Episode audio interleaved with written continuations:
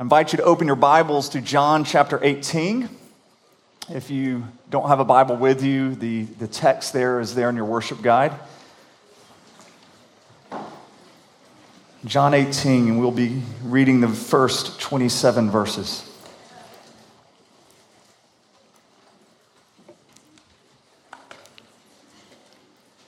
When Jesus had spoken these words, he went out with his disciples across the Kidron Valley where there was a garden which he and his disciples entered.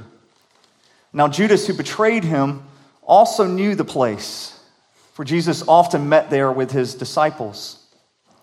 So, Judas, having procured a band of soldiers and some officers from the chief priest and the Pharisees, went there with lanterns and torches and weapons. Then Jesus, knowing all that would happen to him, came forward and said to them, whom do you seek? They answered him, Jesus of Nazareth. Then Jesus said to them, I am he. Judas, who betrayed him, was standing with them. When Jesus said to them, I am he, they drew back and fell to the ground. So he asked them again, Whom do you seek? And they said, Jesus of Nazareth. Jesus answered, I told you that I am he. So if you seek me, let these men go. This was to fulfill the word that he had spoken Of those whom you gave me, I have lost not one. Then Simon Peter, having a sword, drew it and struck the high priest's servant and cut off his right ear. The servant's name was Malchus. So Jesus said to Peter, Put your sword into its sheath. Shall I not drink the cup that the Father has given me? So the band of soldiers and their captain and the officers of the Jews arrested Jesus and bound him. First, they led him to Annas, for he was the father in law of Caiaphas, who was high priest that year. It was Caiaphas who had advised the Jews that it would be expedient that one man should die for the people. Simon Peter followed Jesus, and so did another disciple. Since that disciple was known to the high priest, he entered with Jesus into the court of the high priest. But Peter stood outside at the door. So the other disciple who was known to the high priest went out and spoke to the servant girl who kept watch at the door and brought Peter in. The servant girl at the door said to Peter, You also are not one of this man's disciples, are you? He said, I am not. Now the servants and officers made a charcoal fire because it was cold, and they were standing and warming themselves. Peter also was with them, standing and warming himself. The high priest then questioned Jesus and his disciples and his teaching. Jesus answered him, I have spoken openly to the world. I have always taught in synagogues and in the temple, where all Jews come together. I have said nothing in secret. Why do you ask me? Ask those who have heard me, what heard what I have said to them. They know what I said. When he had said these things, one of the officers standing by struck Jesus with his hand, saying, Is that how you answer the high priest? Jesus answered him, If what I said is wrong, bear witness about the wrong. But if what I said is right, why do you strike me? Annas then sent him bound to Caiaphas, the high priest. Now Simon Peter was standing and warming himself, so they said to him, You also are not one of his disciples, are you? He denied it and said, I am not. One of the servants of the high priest, a relative of the man whose ear Peter had cut off, asked, Did I not see you in the garden with him? Peter again denied it and at once a rooster crowed. This is the word of the Lord. If you would pray with me. Our Father, right now we ask that through your Spirit, you would open up your word to us. And may we see Jesus as glorious. May you open our hearts to, to see him for who he is and open our hearts to see us for who we are. I pray that my words would fall to the ground and blow away and not be remembered anymore, But Lord, may your words remain and may they change us. We pray this in the strong name of Jesus. Amen. I like to go running five, six times a week, or I, I don't like it, I do it. And uh, one of my, my favorite places to run, there's a trail behind the Jewish Community Center that uh, essentially nothing but switchbacks up this hill mountain. Um, and it's in the woods, you're in the shade, and you're kind of away from people. So uh, I, I, run that two or three times a week at that place. And last week I'm running this trail, and, and so uh, really swimming in this trail. It was so hot and humid. And uh, I go around one of the switchbacks, and I'm coming back, and so I could look down at where I came from, and there's a lady also on the trail running. I was like, okay, so somebody's running here. And and so I run to the switchback again, and I get to look down, and I realize that she's going the same pace as I am. Uh, which is a problem because she's a woman, all right, and I'm a man, and, and I have these issues that I'm not going to let a woman run faster than me. Talk to me later. I know the hate mail's coming in, but that's this is pride here. And uh, so I increase the pace, and I go and I do the little switchback. I come back, and I realize she had increased the pace. She was looking at me as like I was her goal. She was going to get up to me. So this happens several times. I keep increasing the pace, and I'm like, no, not on my watch. You are not going to beat me. And I keep going and going. And then I have this thought. I'm like, what, what kind of sick person am I? All right? Why am I doing this? What, what kind of evil and pride is in me? And, and I think, I don't know anything about this woman. Uh, maybe, maybe she just had a child and she's trying to get back in shape, and this is like, I'm, I'm really defeating her. I'm really putting her down in this. And then I started thinking, well, if that's her, I need to be crushing her. What does this say about me? and so I go even faster. And so I, I, go faster. And not only this, not only this, when I get to the switchback, I cut the corner by 10 yards. I do that two or three times. And now I'm looking way down at her and I'm like, man, I have crushed her. I showed this person who I never I don't know and will never see again who's boss. And as I'm continuing the run, it just hits me. What am I doing? Have you ever had a, a, time like that where like you were surprised by your own depravity? It just comes up and you're like, I, I thought, you know, don't you just have to deal with pride once and you put it aside and never again? And it comes roaring back and, and the evil that's in there, and you're just surprised at what you're capable of. We might be surprised when this happens, but Jesus isn't. I might be surprised by my own heart and the own pride that bubbles up, but Jesus isn't. In John chapter 2, Jesus said that he did not entrust himself to men because he knew what was in men. He knew the evil that was in there. He knows our hearts better than we know our own hearts. And so he's not surprised when we fail. And what we see here before us is failure. We actually get to see Jesus at his very best. And then we get to see the very best of man at his worst. Jesus at his very best and the very best of man at its worst. Now, I know as we were going through the Psalms this past summer, we talked a lot about how, how Jesus is one of us. He has the same emotions as one of us. But then we come to a text like this and we realize he's really not like us. He's really not like us at all. And I don't know of any other passage in Scripture that so clearly displays really who Christ is and who we are one that humbles us so much and yet exalts Christ as supreme. So when we are looking at Peter here, I want you to see the best that humanity has to offer is wrapped up in Peter. I know we, we see Peter in a different light because we know he's, he's going to deny, we know all these things, but at this point, at this time, Peter is the best that humanity has to offer. Peter gave up his job, he went to go follow Jesus. He's made many sacrifices. He's, he's been hearing Jesus teach over and over. He's clearly got a lot of faith. He had enough faith to where he could walk out on water. And, and right before this, he just renewed his vows.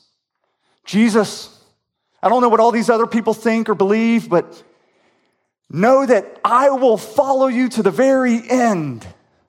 Even if everybody else denies you, I will not deny you. So he renews his commitment and his vows to Jesus.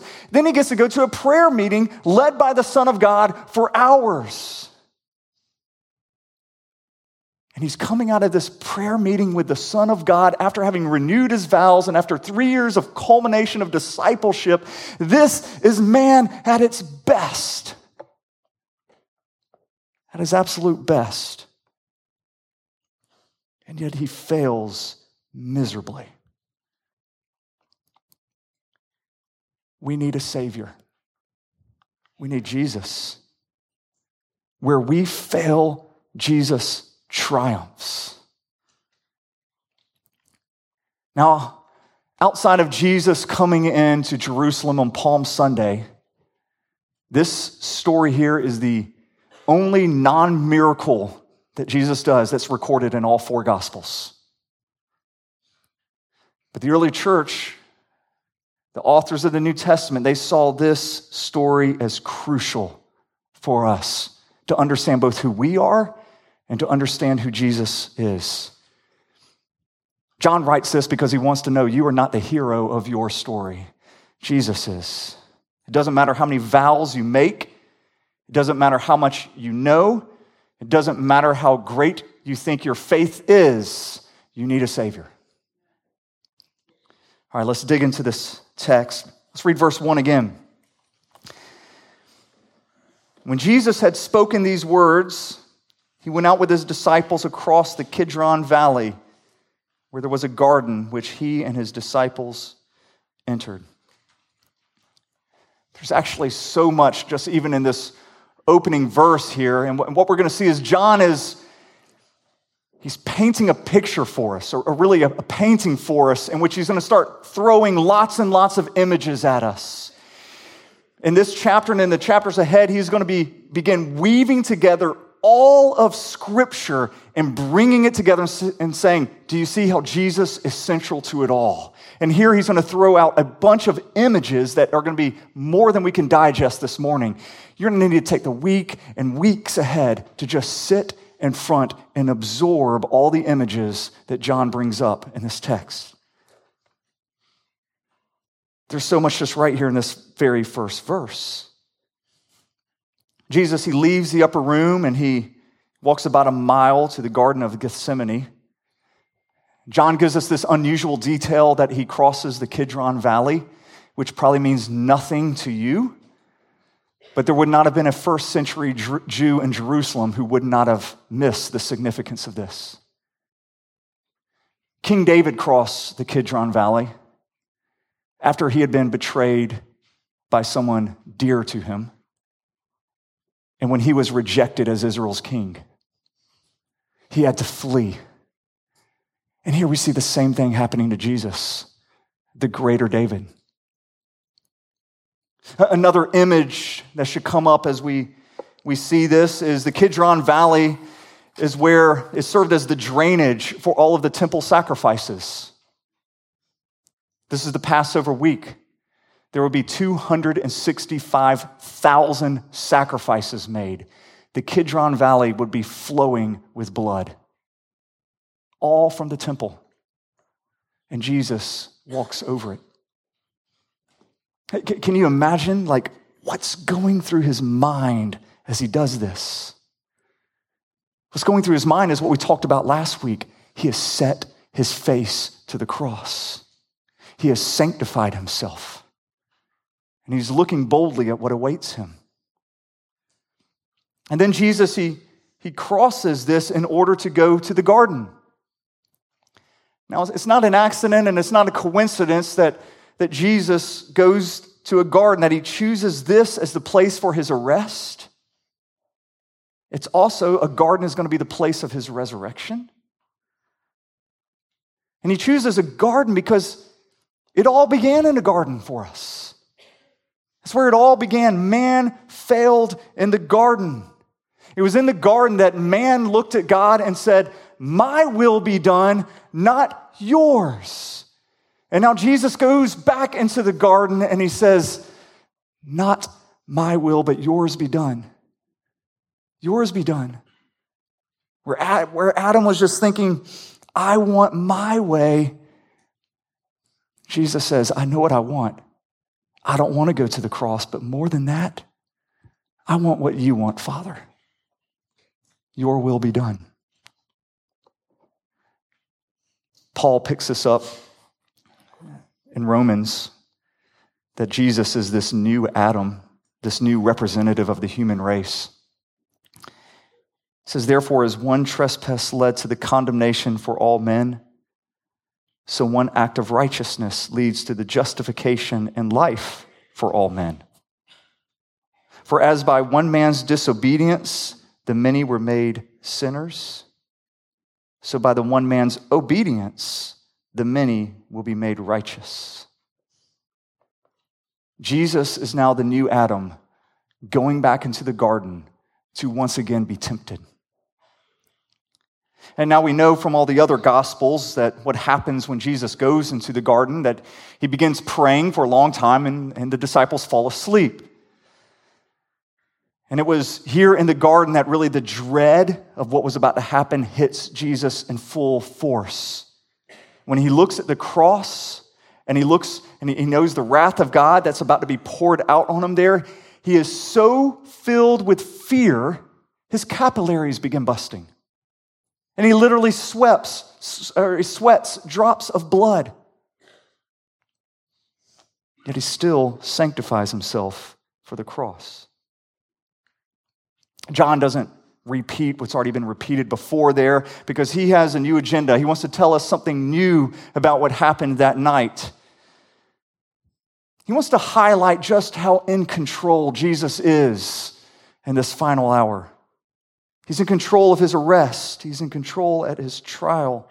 If you think of this as kind of a drama that's going on, and you have all these players playing different parts of the drama, Jesus is the director, directing how everybody moves and what everybody does, even Judas. Remember the last time Jesus talked to Judas? They're, they're in the upper room together, and Jesus leans over and whispers in Judas's ear, if you're going to do it, now's the time to do it. And essentially, the trigger's pulled, and Judas runs off. And then Jesus goes to the Garden of Gethsemane because he knows this is the place Judas is going to look for me. He goes to the garden in order to be arrested, in order to be betrayed. Jesus is in complete control here. Uh, look at verses 2 and 3. Now, Judas, who betrayed him, also knew the place, for Jesus often met there with his disciples. So, Judas, having procured a band of soldiers and some officers from the chief priest and the Pharisees, went there with lanterns and torches and weapons. Here we see a representation of all of humanity coming to arrest Jesus. You've got Jewish religious leaders, you've got Roman Gentile soldiers, you even have a former disciple of Jesus. You really get to see all of humanity represented here uniting together in their hostility towards Jesus. And, and, it's not just a few people that are here. This is a huge group of people. Uh, the word band of soldiers there, that cohort of soldiers is, is anywhere between 200 soldiers to 1,000 soldiers. We're talking about hundreds of soldiers coming to arrest Jesus and his disciples. There needed to be this many here because I'm sure they were expecting a fight or maybe they were expecting a riot. I mean, the Romans would have had their eye on Jesus from a week earlier on Palm Sunday as he rides into Jerusalem like a king, with people lining the streets shouting, Hosanna, Hosanna, save us, save us. Blessed is he who comes in the name of the Lord. And with it being the Passover week, Jerusalem was ripe for a revolution. And so these soldiers, they wait until Jesus is secluded, away from people, at night, and then they come with overwhelming force to arrest him. They come with all their lanterns and their torches to come and arrest the light of the world. It's another one of those little images that John just puts up there. They're, they have lights and they have torches because they expect Jesus to be hiding, maybe hiding in the garden or, or fleeing away. Adam hid in the garden. Jesus won't hide. And, and it's here that we begin to see that Jesus, as this is beginning to unfold, that he is nothing like us. Uh, look at verse 4. Then Jesus, knowing all that would happen to him, came forward and said to them, Whom do you seek? Jesus came forward. It's, he doesn't wait for this band of soldiers to come to him, but instead he goes to meet them and then he questions them. Whom are you seeking? Whom do you seek? You can actually see all of John through that one question if you wanted. The Gospel of John begins with this question. When Jesus calls his first two disciples, he says, What are you seeking? You have Jesus repeating the same question later here. When Jesus meets Mary at an empty tomb, he asks her, Whom are you seeking? Uh, many scholars, they, they point out that they think this is the question of life. Whom or what are you seeking? It's a probing question. It's not a throwaway question, it's a probing question. Because the thing is, whomever or whatever you are seeking after, you will ultimately become like. That's going to be your destiny. Whom are you seeking? The soldiers say that they are seeking Jesus of Nazareth, not Jesus the Messiah, Jesus the Son of David, but Jesus of this podunk little town that nobody's heard of, Nazareth. It's not even mentioned in the Old Testament, Nazareth. To which Jesus responds, I am He. And then when he says this, you get this, this really interesting reaction they all fall to the ground. They fall to the ground. Look, look at verses 5 and 6. They answered him, Jesus of Nazareth. And Jesus said to them, I am he. Judas, who betrayed him, was standing with them. When Jesus said to them, I am he, they drew back and fell to the ground. I mean, what in the world's going on here? This, this, is, this is incredible that hundreds of soldiers would just fall to the ground. And what you're seeing here is Jesus' last display of power before he goes to the cross. This is his very last display of power. And for just a second, just this, this second, you can see the same power that could look at a hurricane and say, Peace be still, and the hurricane stops. Here, Jesus, he says just two words I know it's translated as three I am He. There's only two words in Greek ego, eimi. He simply says, I am. I am. And then they fall to the ground. For Jesus' last display of power, he reveals his name as Yahweh. I am. And the people fall before him. What a, what a glimpse, just a little glimpse into that day where at the name of Jesus, every knee shall bow. Every knee. These guys are not arresting Jesus. Jesus is arresting them. Jesus is the one who has all the power, he has all the control over what is going on here. This is why Jesus had said earlier in John chapter 10, in which he said, No one takes my life from me. I'm the one with the authority to lay it down and I have the authority to take it back. The question is why, why does Jesus do this here? Why does he knock these men down? Why is this his final display of power?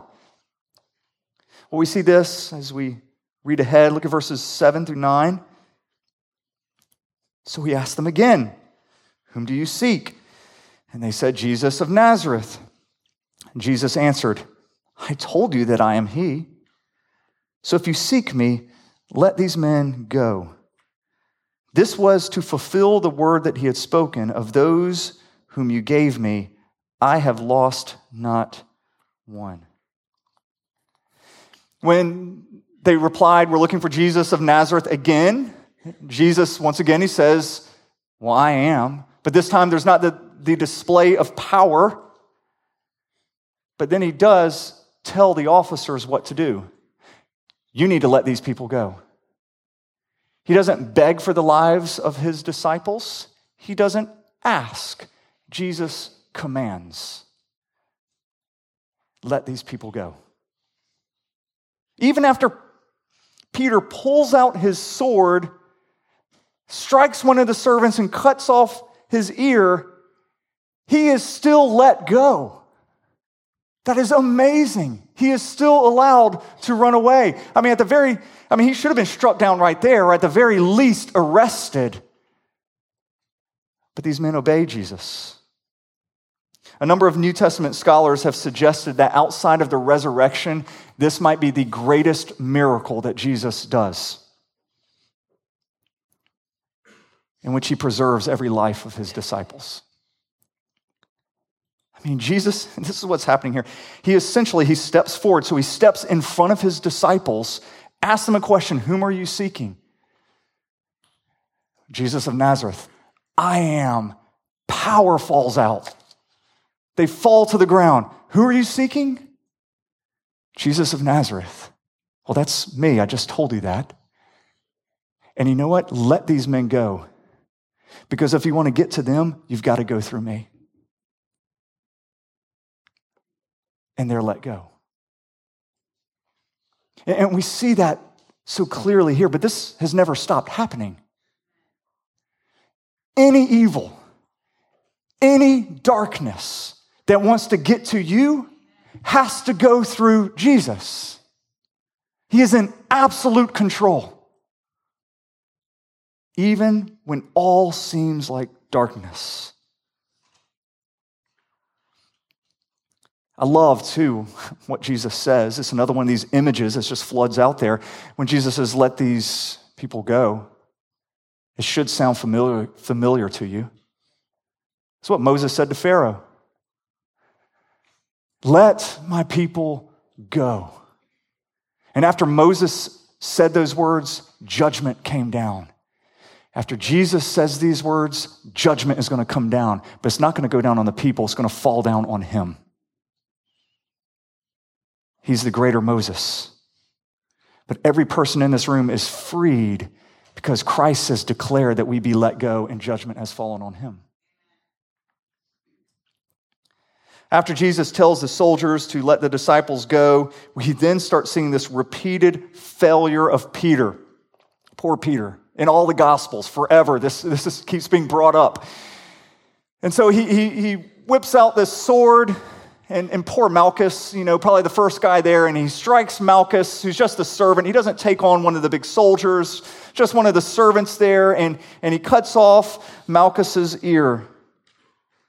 You're like, I, I don't know what Peter's thinking in this moment. He accomplishes through his act of violence just what every crusade or every act of violence has accomplished in the name of Jesus. All it does is cut off the ears of the people who need to hear the gospel. That's it. It ruins the testimony. This is, a, this is denying who Christ is. And his failure continues after this. I, I think John, by the way, he just names Malchus. It's kind of an unusual detail because Malchus is probably alive, and it's one of those things that just screams eyewitness testimony. He's like, Remember Malchus? Go ask him about this. He's the guy with a reattached ear. We find out in Luke that, that Jesus reattaches it. Perhaps he became a follower of Jesus. And that's why John names him, but he's He's essentially saying, Ask, go find this man, Malchus. He'll tell you this happened. All right, Peter's failures get worse. He's going to deny knowing Jesus three times. And what we're going to see here is actually two trials unfolding before us. There is going to be the, the trial of Peter, in which he is questioned by a little girl and a couple of men, and he denies even knowing Jesus. And then you're going to have the trial of Jesus, who's bound and he's beaten and he's taken before the, the leaders of the day and surrounded by hundreds of soldiers. And he's going to clearly declare who he is. You couldn't have two more different trials. As Peter enters into this, this courtyard, there's a servant girl at the door, and she asks him, You know, are you, are you one of his disciples? Now, this is a servant girl. This is the lowest of lowest class here. Are you one of his servant girls? And Peter, he just quickly says, I am not. I am not. And I hope you got the contrast there. Jesus, in front of hundreds of soldiers, is asked his identity, and he says, I am. Peter, in front of a little girl, is asked about Jesus' identity and if he can be associated with him. And Peter says, I am not. And Peter is not you see such a world of difference between our Messiah and our Savior and us. He is, and we are not, even at our very best. I've been thinking a lot about the denial of, of Peter this past week. And you know, there's, there's a chance Peter didn't even see this as a denial. He, he really doesn't see it as denying Jesus. I mean, after all, he was just kind of caught off guard, and then there's this casual, you know, offhanded, not me, given to like some little girl who doesn't really matter, and it was just so he could get into the courtyard. I mean, a real denial. Isn't that supposed to be where you're brought up on stage in front of hundreds of people? You're like, testify to who Jesus is. Do you believe in Jesus? And the person goes, uh, No, I don't. That's a real denial, isn't it? Not not this, refusing to acknowledge that you know Jesus to just a little girl. This seems insignificant. And there's a chance, perhaps in Peter's mind, he thought he just kind of needed to say this just quickly so he could get into the courtyard where he could really testify about who Jesus was. He could make up for his past failure. We, we don't know if that was the case we only know this that this was not insignificant when he denies Jesus here. There's no such thing as an insignificant denial. You can't come in here on a Sunday and freely worship and freely pray and freely confess and not do that on a Monday. You can't do that. You can't act like a completely different person on a Monday. Uh, uh, denying Jesus, I realize, in, in, the workplace or in the communities you live, it, it can be so subtle in the ways that we deny Him. It might be subtle, but it is not insignificant. Peter's going to go on to deny knowing Jesus two more times, and then a rooster is going to crow. John spares us the detail that Luke gives, which is after the rooster crowed, Jesus turns and he looks right at Peter. Peter, who was trying to hide in that courtyard. He looks right at him and says that Peter wept bitterly and ran off. Peter here represents the very best of who we are. And it's not much, is it? It's not much. But the story is not just recorded in all four gospels in order to show us who we are, it's also to show us who Jesus is. Jesus is the one who's in complete control. Jesus is the one who, when evil and darkness surround us, He still has power over it all. Jesus is the eternal and the great I am. He's the good shepherd who doesn't lose any of his sheep because he lays down his life for his sheep. Jesus is our liberator. He's the one who says, Let my people go and let judgment fall on me. He's the one who stands tall in the midst of this trial. And he's the one who loves us no matter how much we fail. This is the Jesus of Scripture. Is this the one you are seeking? Whom do you seek? Listen, I, I, I don't care how much you have learned, how much faith you think you have, how many sacrifices you've made, how many vows you've taken. You are going to fail. You're going to fail. Just like Adam and everyone who has come after him, you are going to fail. But thanks be to God Jesus has triumphed for us. He's triumphed for us. Pray with me.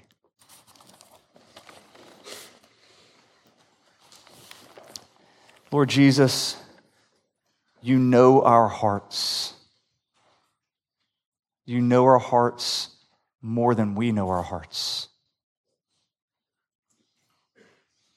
And Lord, I pray that right now through your Spirit, you, be, you would begin to expose some of those things within our hearts, expose the pride there, expose the, the evil that's there, expose all the subtle ways we deny you each and every day. Expose that in us, not that we might live in guilt and shame, but that through the power of your Spirit we might be freed. Jesus, you have triumphed where we have failed. But your triumph is our triumph. Thank you for setting your face on the cross for us. we pray this in your name, Jesus. Amen.